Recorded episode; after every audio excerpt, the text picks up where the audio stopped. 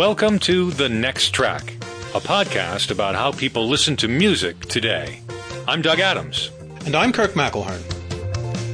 Hello, and thanks for joining us today, everybody. This is episode number 97 of The Next Track, and it's being brought to you by Audible. Our Next Track listeners can get a free audiobook and a free 30-day trial just by visiting audibletrial.com slash next track. You can choose from over 180,000 audiobook titles at Audible that can be played on your iPhone, any Android device, Kindle, or any MP3 player. Today we welcome Jerry Ewing as our guest. He is the founder and current editor of Prog, the UK magazine dedicated to progressive rock, old and new. Jerry, thanks for joining us. It's great to meet you. Great to meet you guys. I'm fulfilling a lifelong dream appearing on this podcast with you. you must have had a short life, Jerry, but it's great to meet you. Jerry just released a, a, really beautiful book called Wondrous Stories, A Journey Through the Landscape of Progressive Rock. And this is, this is really a nice, it's like those Dorling Kindersley books with text and lots of pictures. You have pictures of the musicians and the albums, and you cover more or less the history of progressive rock from before we called it progressive rock to the present. So let's start with your first chapter. Can you just sum up what is progressive rock? And this is the big question, isn't it? I think I think it's why I start the book. How long have you got? Um, everybody has their own take on on what progressive rock is, um, and I think I quote a couple of people. You know, Ian Anderson: music for people to get bored easily, awkward music for awkward people. Uh, it's a good one. Um, Steve Hackett in the forward to the book says it's music without boundaries. I really like that. Um, Steve Wilson says it's it's music where the artist takes the album as a format and uses it to take the listener on a journey. I really like that. Somebody posted on the Prog magazine readers group on Facebook the other day asking people, you know, the, the never-ending question what is your take on it? And I think my response there was it, it's it's um, music, the creation of music and a sound that goes beyond the confines of expected popular music. I mean, there's a myriad of, of different um, descriptions you can use. And especially because once we got into the early 70s, this was used as a marketing label to pigeonhole bands. Well, I think the first, I think now what I think you first started to see was on albums like Deep Purple's second, third, fourth albums before Ian Gillan joined the band, but not shades of Deep Purple. So Deep Purple, Book of Taliesyn, that kind of thing. Um, on the back, it would have File Under Progressive, which was a for record stores. Um, and I think, you know, you see on things like uh, Quatermass and a lot, you know, if you find original early 70s vinyl, it sometimes has on the back file under progressive. Um, and I think that's got something to do with it. Then I think it's the no boundaries aspect of it. Um, that you know, because what makes it's restless music, but it's in, it's also incessantly inquisitive um, and through that it's creative.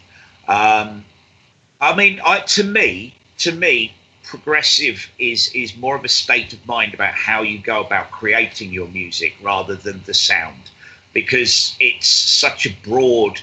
Music has such a broad scope. So what it isn't. is music that sounds like Yes recorded it in 1974. That is a very small part of it.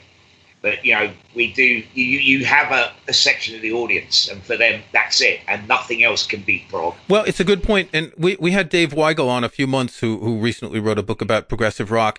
And what what's interesting is to compare his book. He's an American with your book, who who's British, who saw different aspects of progressive rock as well in the states doug and i we were on the front line for this i i saw all the big prog rock bands i was a huge fan of yes and elp and all that but for us, this kind of came as a sort of a, a, a, sudden surge of a number of bands that just kind of faded away after 1978. There wasn't really the same continuity that you've had in the UK over time.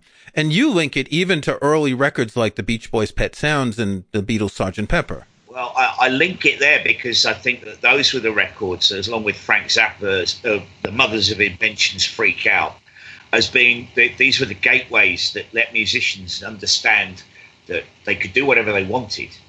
you know, I mean, because if you on paper, if you look at some of what the the early progressive bands were doing, they were taking classical music and jazz music and, and, and folk and mixing it together. Now, on paper, or if you went to a musicologist, they go, you can't do that. But they did it, and that's what makes progressive music so unique and so exciting, and equally challenging. Um, but I think none of those people would have. Or, I mean, I guess someone would have stumbled across it eventually. My point is that those groundbreaking albums as you know they, they made the music industry shift from thinking it was all about the hit single to oh the album is actually a creative work of art in itself and that along with drug taking which was rife obviously you know uh, everything had grown out of the, the psychedelic boom in the 60s yeah and as a, a longtime fan of the grateful dead I've always wondered why the Grateful Dead weren't considered to be progressive rock because they were in their in their freeform jamming, they were more progressive than most rock bands. Uh, it's a snobbery thing, I think. Uh, we've long yeah. trying to get them in the magazine for the Outer Limits section because we think that there's an aspect of progressive music to what they do. But I think because they come from a jug band blues sort of background, there's a lot of snobbery from prog fans who go, "Well, they can't be. Look at what they came from. That's got nothing to do with the music that I like." So I mean, it's an opening of the mind, uh, an expanding of the mind in terms of of sense, you know, your senses. That's where drugs came in, and you know, somebody going, actually, I can do what I've been thinking about because you know, listen to what Brian Wilson's done with Pet Sounds. Look at what Lennon and McCartney are doing with Sergeant Pepper. You know, I mean, and that's that's that's why I, I cite those albums as being hugely important to the development of progressive rock.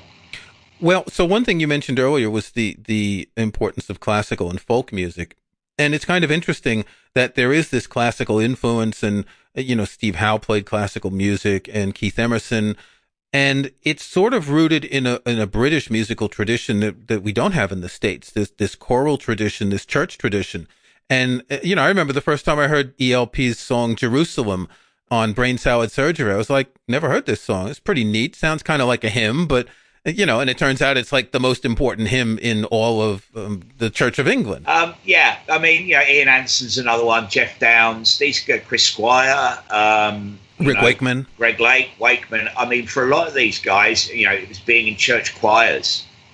You know, they, they were dragged along to church by their parents because you know back then it was a societal norm to go along, and that sort of that you know, you speak to Geoff Downes, he'll say, well, that actually is what fired my initial interest in music. And that's why you've got, uh, one, you've got a big classical tradition with, uh, with, with progressive music. Keith Emerson, know, always said, you know, with the nice, all I, I wanted to do was take classical and mix it with rock. And he took it to the nth degree with Emerson, Lake and Palmer. It's also why so many prog bands have big Christmas hits, or had, you know, um, you the Jethro Tull Christmas album, Greg Lake, I believe in Christmas. There's this intrinsic link, not not with organised religion, but with with the fact that, that their musical roots, you know, a lot of them are linked uh, to to being in church and hearing that kind of sound. One of the elements that made progressive rock become hugely popular uh, is probably in the U.S. Uh, you may have seen there was a documentary on the BBC a couple years ago about did they call it the second British invasion? And I think there were three parts, and the second part was about bands, particularly Led Zeppelin, who came to the States and started playing in arenas. And this was before arena concerts were common. And all these arenas all of a sudden wanted to have bands who could fill the arenas, who could play concerts because it was so it was so beneficial for them financially. Yeah, I saw that, um, and I was very pleased to see Jethro Tull and Yes included in there. And of course, I mean Tull got got big in America quite quickly, and they actually took Yes on tour with them, and that helped break Yes in America. And you know, you look at it, the likes of Yes and and Tull and Emerson, Lake and Palmer, they broke big in America a lot a lot quicker than Genesis and Pink Floyd, who would ultimately overshadow everybody in terms of sales and, and the kind of concerts they would play. Um, you know, and, and that you know, was a key thing. I mean, yes, this weekend it's their 50th anniversary. I'm, I'm comparing a fan day at the Palladium on the Sunday before the gig, and they admit that you know if if Tull hadn't taken them to America, and then a, a, a DJ hadn't picked up on Roundabout as a single, then perhaps it, was, it would have been slightly different. But, but, you know, that's that's what happened, and that's that's kind of why those bands sort of were your early forebears of arena rock. And were also the, the key bands of progressive rock. And, and you have a section in your book, you talk about the big six, which you name as Pink Floyd, Genesis, Yes, King Crimson, Jethro Tull, and Emerson, Lake and Palmer.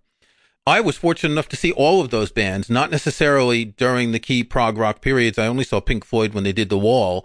But Doug and I were discussing last week about this. I never considered King Crimson to be a progressive rock band.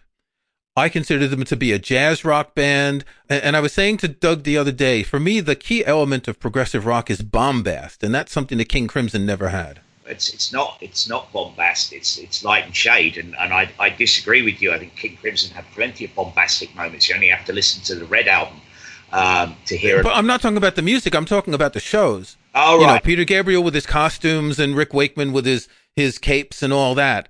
And and you compare that to to Robert Fripp sitting on a chair. With King Crimson, it's the intense musicality, you know, that that, that put puts them into you know, um, and and only one or two of their uh, their albums veer towards jazz. A, a, you know, I mean, in the Court of the Crimson King arrived as I think perhaps the first fully fledged progressive, not the first progressive album, the first complete, compact. Here you go. This is a perfect. If you had to say to someone, you know, one album defines progressive rock, I'd possibly go for In the Court of the Crimson King. I just think that arrived, and it was like this. This is really pointing the way to go, where the likes of uh, Pink Floyd and uh, the Moody Blues and Procol Harum were sort of in were exploring still, and, and Caravan, you know, uh, and Crimson arrived and went bang. Here you go. This is how you do it. But then the next album was so different, and then the next album was different, and the personnel changed, and of course, this is one of the elements of this 1970s progressive rock that the personnel was constantly changing. Yeah. Um, and, and it, I mean, it's that's that's a, a factor of, of, of, progressive music. I think from from day one to now, um, you know. But uh, but it's you see it's that musical restlessness again that, that, that you know and, and inquisitiveness that, that, that that very much sticks Crimson in you know in, in the progressive realm. We're going to take a short break here and be back in a minute with our guest Jerry Ewing and more talk about progressive rock A couple of weeks ago, we were delighted to have audiobook narrator Simon Vance on the show, remember? And I've been listening to his read of The Complete Sherlock Holmes. It's just great. He's a great reader. Where did I get it? From Audible. In fact, that's just one of over 180,000 audiobook titles available at Audible. And because you are a Next Track listener, we're going to turn you on to a free audiobook and a free 30-day trial of Audible. Here's what you do. You remember this URL audibletrial.com slash nexttrack. Then use it to get a free audiobook.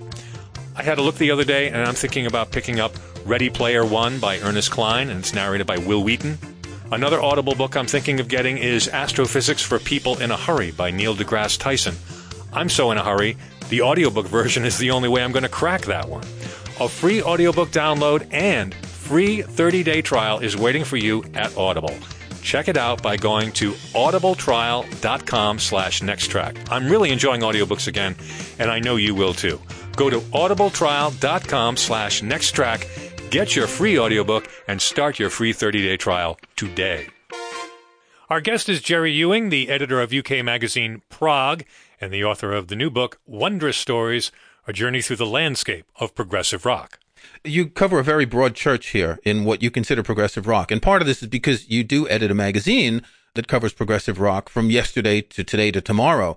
But it's good to see some of the things you put in, like Miles Davis. I mean, Bitches Brew to me is just pure progressive rock. Well, yeah, I mean, as yeah, Return to Forever of Romantic Warrior is a, is a great one. Yeah, you speak to those guys now. We've got Al Di Meola in the next issue, uh, an interview with Al Di Meola, who's obviously in Return to Forever, and he says we thought we were rock musicians and and that's something that kind of we you know the magazine's been fortunate enough to interview you know along with others John McLaughlin several times Billy Cobham Stanley Clarke Al Di Meola several times. Um, you know these guys because we see jazz fusion as being part it's it's not progressive rock but it's it's a sort of subgenre that, that that, that impacts on the music as a whole. I remember when I was getting into prog, which was in the eighties, um, and you know would hang out with, with guys in IQ and, and Pendragon and, and Twelfth Night and things like that. And these guys would talk about the likes of Chick Corea and things like that being huge influences on them. And then that's where you see that, that, that jazz fusion, which isn't jazz, it's a rock form of jazz, and prog kind of connect. I, th- I, think the original definition that you had that I really like, and I agree with you, is that it's pushing the boundaries. Really, all you're doing is you're progressing to the next thing.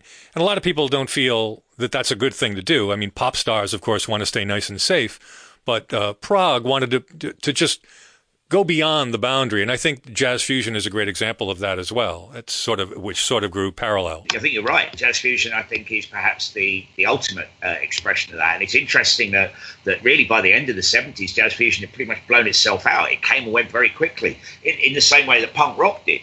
Because um, you know it's quite an extreme example of, of the. I'm not, obviously I'm not talking about this is the same punk's got anything to do with prog in that sense. I'm just saying that you know it was a very you know, it was, it was, quite extreme in, in what it did.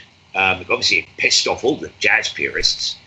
you know, I guess there's a lot of rock guys that, that can't stomach it because it came it came from a, a sort of jazz direction. But the people that got it, you know, got it.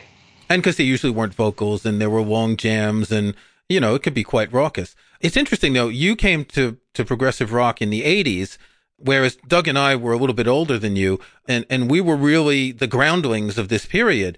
So for for me in New York in particular, progressive rock sort of came around 1972. This was my first year of high school, and by 1978, when punk came in, when people were hearing the Clash and Talking Heads, progressive rock just went it just fizzled and kind of disappeared for us. Or did it? Or was it because the media just ignored it? No, it was because people didn't listen to it anymore. It just wasn't cool.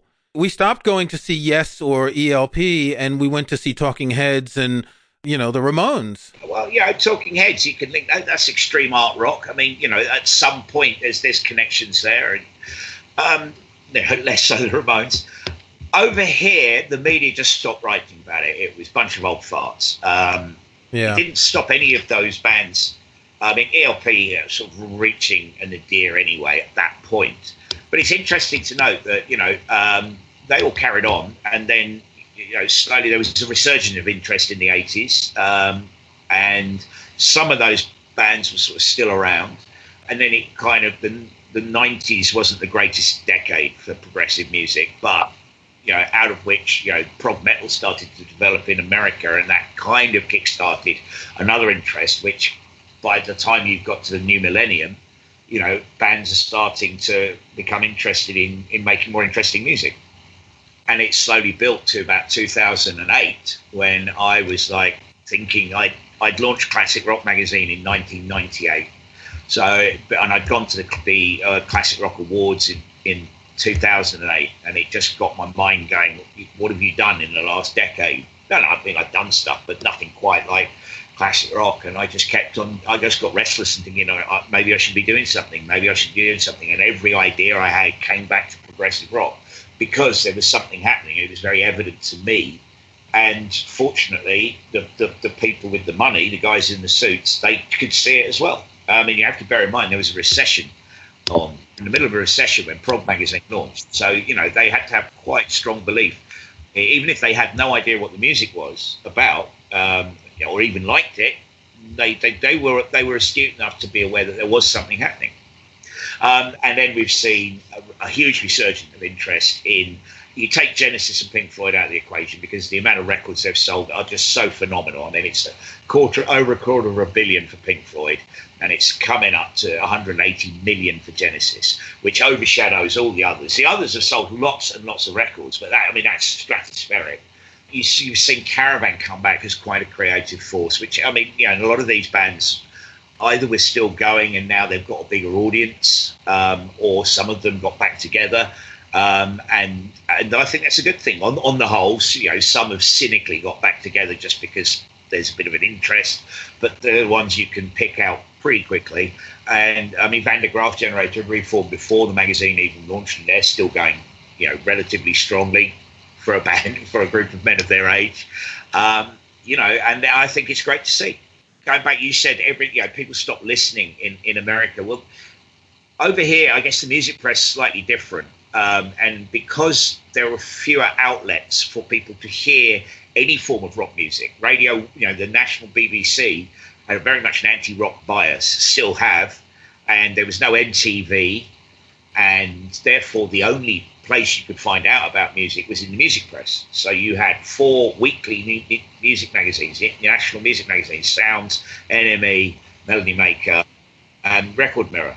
And I mean, you know, Melody Maker started out as a champion of progressive rock, and by the time they they were, we're not interested in that anymore. Sounds was still championing that kind of heavy metal and, and more, you know, Sounds was a huge champion of the like the Marillion boom in the eighties, you know, and then Kerrang launched on the back of that, which was a heavy metal magazine, but that too covered sort of progressive music. So you had outlets for music fans over here. Um, obviously, prog magazine's taken that to the nth degree, but where you guys say that you know no, you, everyone stopped listening to it, well, I guess nobody was even writing about it in America, but there was still some kind of thing going on in the UK. I did a fanzine when I was at school about progressive music, and you know there were about three or four fanzines that did pretty well and that was before the internet. When I said that the 90s was a terrible decade for, for prog, what it had done was it, it kind of battened down its hatches and went, all right, but we've still got a community. And they were very early adopters of the internet and, and forums and news groups to keep connected. From that, bands like IQ and Pendragon built their little cottage industry record labels just to release their product, which now, of course, have blossomed from that, then Marillion came up with the idea, which eventually became Pledge Music. All because there was uh, some kind of uh, outlet for people to still keep tabs on the music, which you didn't have in America. Well, one thing we did have in the States and still do is a, a wider range of radio. And as you say, the BBC back then was state run. I mean, Doug, when you were on college radio, you were always looking for new stuff to play, weren't you? I would say that in the 70s and the 80s, yes, that was true. But as I got to, uh, become a professional and radio stations became much more tightly formatted, some of the more peripheral sort of music, like progressive rock, was kind of pushed aside. And also, you talk about how, how Genesis has sold so many records. I'll bet a lot of those records are a lot of their pop oriented records from later, you know? And that's the kind of music that, that, that the radio stations that I worked at played, Invisible Touch and, and things like that um, rather than the early, you know, wind and wuthering stuff. No, no, I agree with you there. That's that's fine, but um, but they still sold that many albums, and they still see themselves as part of the whole progressive thing. Um, sure. Yeah, the, I mean, obviously, you know, we didn't have to worry too much about radio formatting in the UK. They didn't bother playing good music anyway. But radio, I mean, formatting and targeting demographics has completely destroyed any kind of listenable radio or on a commercial level and, you know, I mean, and of course, progressive music, it was great for FM radio in America. I mean, I, I was in Canada in the early 80s, and FM radio was absolutely amazing. So, in your book, you have a, a number of uh, albums that define prog. And one of the ones that surprised me was that you picked Aqualung by Jethro Tull instead of Thick as a Brick. Now, two things. First, I, am always skeptical when Ian Anderson says that Thick as a Brick was meant as a joke because musically that is probably one of the most progressive records of the period. I mean, when you listen to the changes to the to the to the the movement of the themes throughout that, particularly the first side, a little bit less the second side. It really is a musical masterpiece. Lyrically, it obviously is a Monty Python type joke. But I, I always felt that Aqualung was a great song album, but then Thick as a Brick was really the sort of statement album? Perhaps I think I chose Aqualung because it's probably better known. And also, there is the element, as you said, that Anderson had his tongue in cheek to a certain extent on Thick as a Brick. But I think you're missing the point with Ian. I mean, lyrically, it's uh, because it's it, he did it because everyone said Aqualung was conceptual, which it wasn't. But there are some songs about organized religion that could be linked right? So he went, right, I'll give you a comp. But he meant that lyrically. I don't think he meant it musically because there's no real connection to a concept album and sort of music it should be. There obviously the, the idea of the concept album is strongly linked with progressive music, but you know, loads of bands do concept albums. I think musically that was just a natural progression that Jethro Tull were going that kind of way anyway. Um, as you can hear from the sort of music that they made sort of directly after and, and, and later. Um, but yeah, the, the concept and and the, the lyrics, so that's written with tongue firmly in cheek. Yeah. There were a lot of concept albums, and for instance, you picked Genesis selling England by the pound. rather than Foxtrot, which has really one of my favorite progressive rock songs, Supper's Ready. The albums that I picked weren't the album, aren't most, a lot of them aren't my favourite albums by those bands. They were ones that I've, I, you know, I thought long and hard on, which is the most important. Um, Supper's Ready obviously was the sort of gateway. It wasn't the first really long track. Lots of, you know, look at Caravan, Nine Feet Underground. You know, I, I think that I chose Selling England because it was the, the sound, the overall sound of the album has such a big impact, certainly on a lot of the bands that came later. Um, you know, uh, the second wave of progressive bands were hugely influenced by by the, the whole sound, which is something that the band had been working towards. You know, you can it's raw on um, Nursery Cryme, and it, it, it, it's a bit more developed on Foxtrot, but it seems to be the perfect package on selling England by the pound. And that's why I chose that particular album. And that's another good point because we we went through this period from the late 60s through the 70s of such an improvement in recording technology and multi-tracking and all that that allowed musicians to create so much more in the studio than they could before. Oh yeah, yeah, without doubt. Te- look at technology in the eighties. I mean, it, we, we we laugh and think it's redundant now, but it was the cutting edge at the time. And you listen back to some of those eighties. I mean, eighties especially. You listen back and you're like, oh, it's terrible. You know, give me the analog sound of the seventies any day. Yeah, but okay. Don't don't forget that the early CDs they weren't well recorded. They weren't mastered for CD. They used LP mastering on CDs. They didn't know how to master the digital technology at that time. I mean, digital came in in the late 70s in classical music, and some, I think Billy Joel was one of the first sort of high profile pop albums to, to use digital. And, and there was this whole period where they didn't master the technology. But the fact that they had the multi tracking, you know, you look at that documentary footage of, of Pink Floyd recording Dark Side of the Moon with them in the studio, and some of the things that they were doing in the studio were truly revolutionary.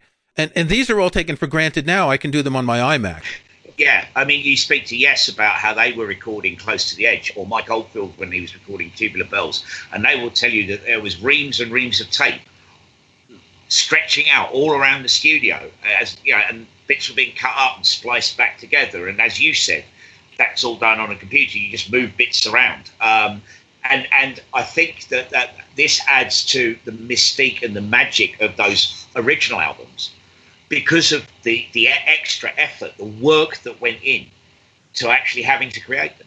And when you go back to some of those bands, it's probably a lot easier today for a band to reproduce their studio sound live. I'm just thinking, say, Yes and ELP back in the day, and even Genesis.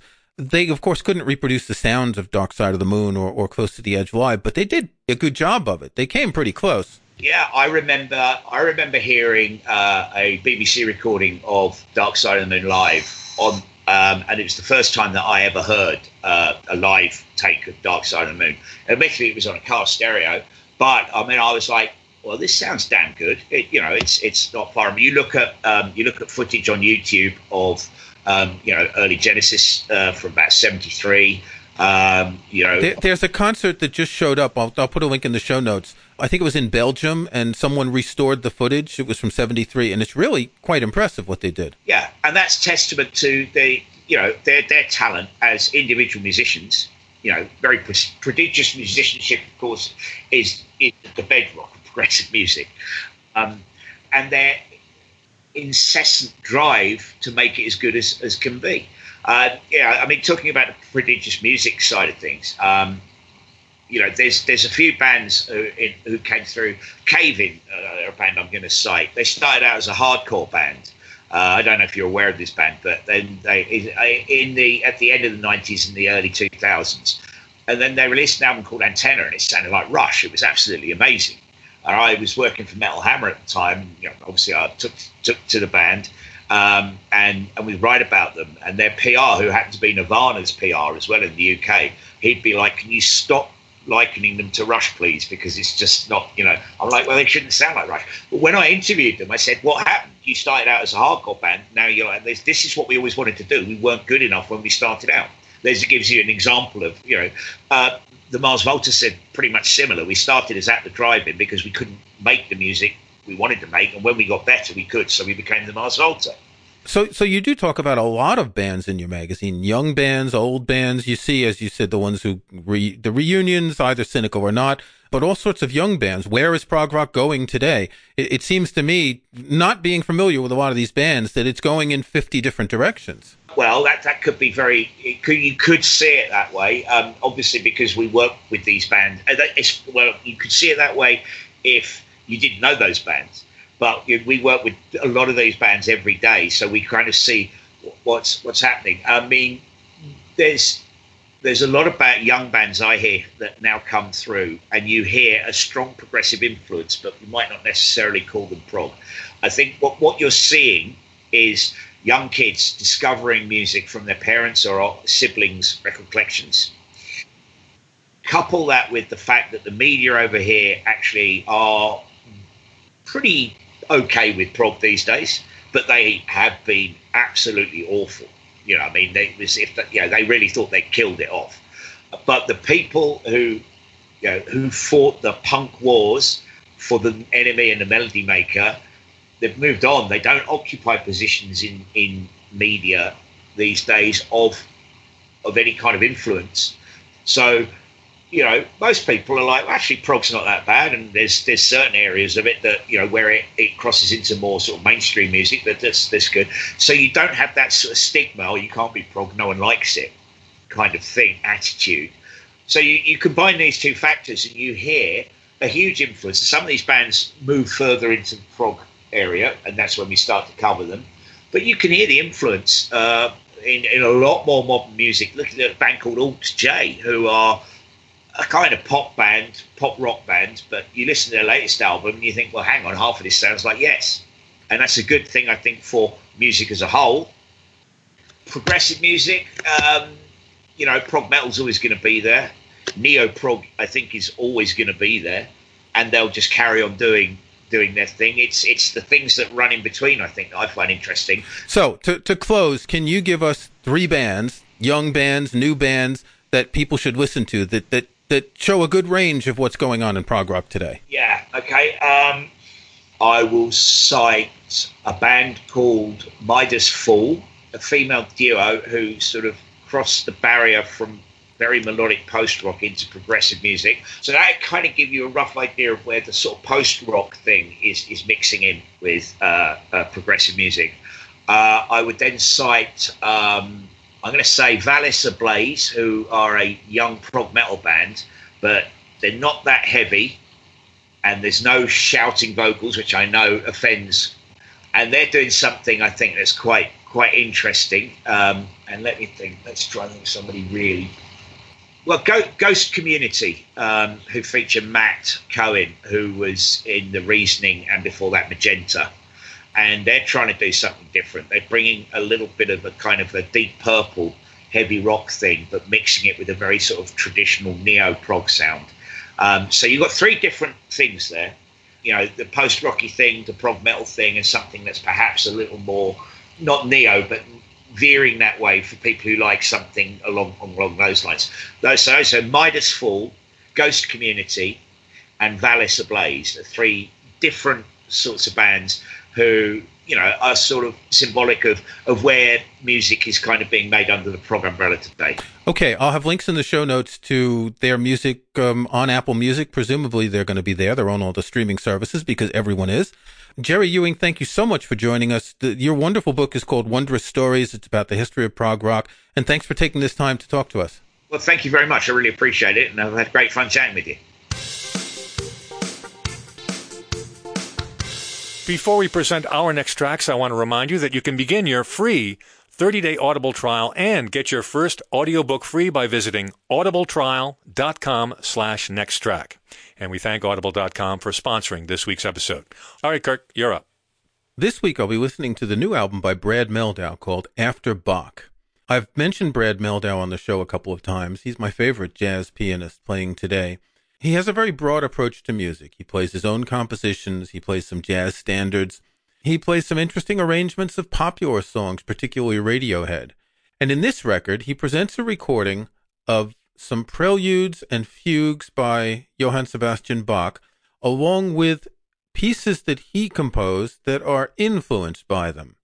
As you listen to the record, you hear, for instance, the Bach's Prelude number three in C sharp major from the Well Tempered Clavier, Book One, And then the following piece is called After Bach Rondo. And you hear some of the themes in the Bach prelude, but they're jazzified, they're transmogrified, they're twisted around. This record has five works by Bach, three preludes, a prelude and fugue, and then a fugue on its own. It also has seven works by Brad Mehldau.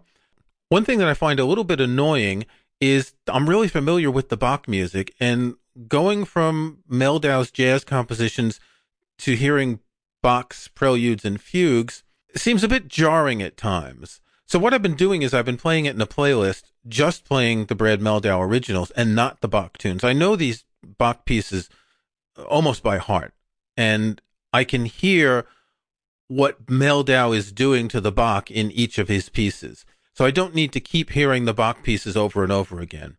For people who aren't familiar with Bach's music, great to listen to both, but for me, I find it a little bit more interesting to just hear Brad Mehldau stuff. Doug, what are you listening to this week? I've said a few times in the past that I'm still trying to catch up on old music, which is why I don't listen to a lot of new music. And I had a rare good experience with that.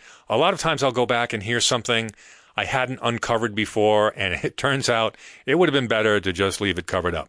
But have you ever heard of the Meters? They're a funky band out of New Orleans, and I've owned one or two of their albums over the years you know, I've been aware of them and have always liked what I've heard, but I'm not that familiar with them. I don't know their history or their discography or anything like that. I vaguely know that they worked with other people like Dr. John and Allen Toussaint and Robert Palmer, but one of their songs popped up on an internet radio station I was listening to, and I thought, gee, I wonder what their first album sounds like. So I went and dug it up. It sounds awesome. The Meters put out their first album called The Meters in 1969. There were four guys in the band at the time bass, guitar, keyboards, and drums, and they just do these really cool funk, New Orleans infused instrumentals. Now, I don't know for sure, but I'd be willing to bet that a lot of licks from this album have been sampled over the years. The songs and the beats and the rhythms are very iconic. There's no doubt in my mind, in fact, that this sound influenced a lot of other people. I'm wondering if the Allman Brothers listened to this, or did Bruce Springsteen, or how about New Order? Because you can hear on this Meters album where maybe some of their rhythmic ideas might have come from. So I'm pretty happy, and I'm always very satisfied when I find albums like this, stuff that I'm, you know, kind of aware of but never really took the time to explore. It means that my musical curiosity is still stoked. And then I realize how it fits into my musical worldview and how it may have influenced other musicians that I like that came later. It's a eureka moment. The self-titled debut album from The Meters is my next track. This has been The Next Track, a podcast about how people listen to music today. You can find show notes and links to some of the things we talked about in this and other episodes at thenexttrack.com. There's also a contact form there you can use to send us comments. If you like the show, we hope you'll subscribe in iTunes or your favorite podcast app. And please think about giving us a review or rating. We'd appreciate that. I'm Doug Adams, and for Kirk McElhearn, thanks for listening. We'll talk to you next time.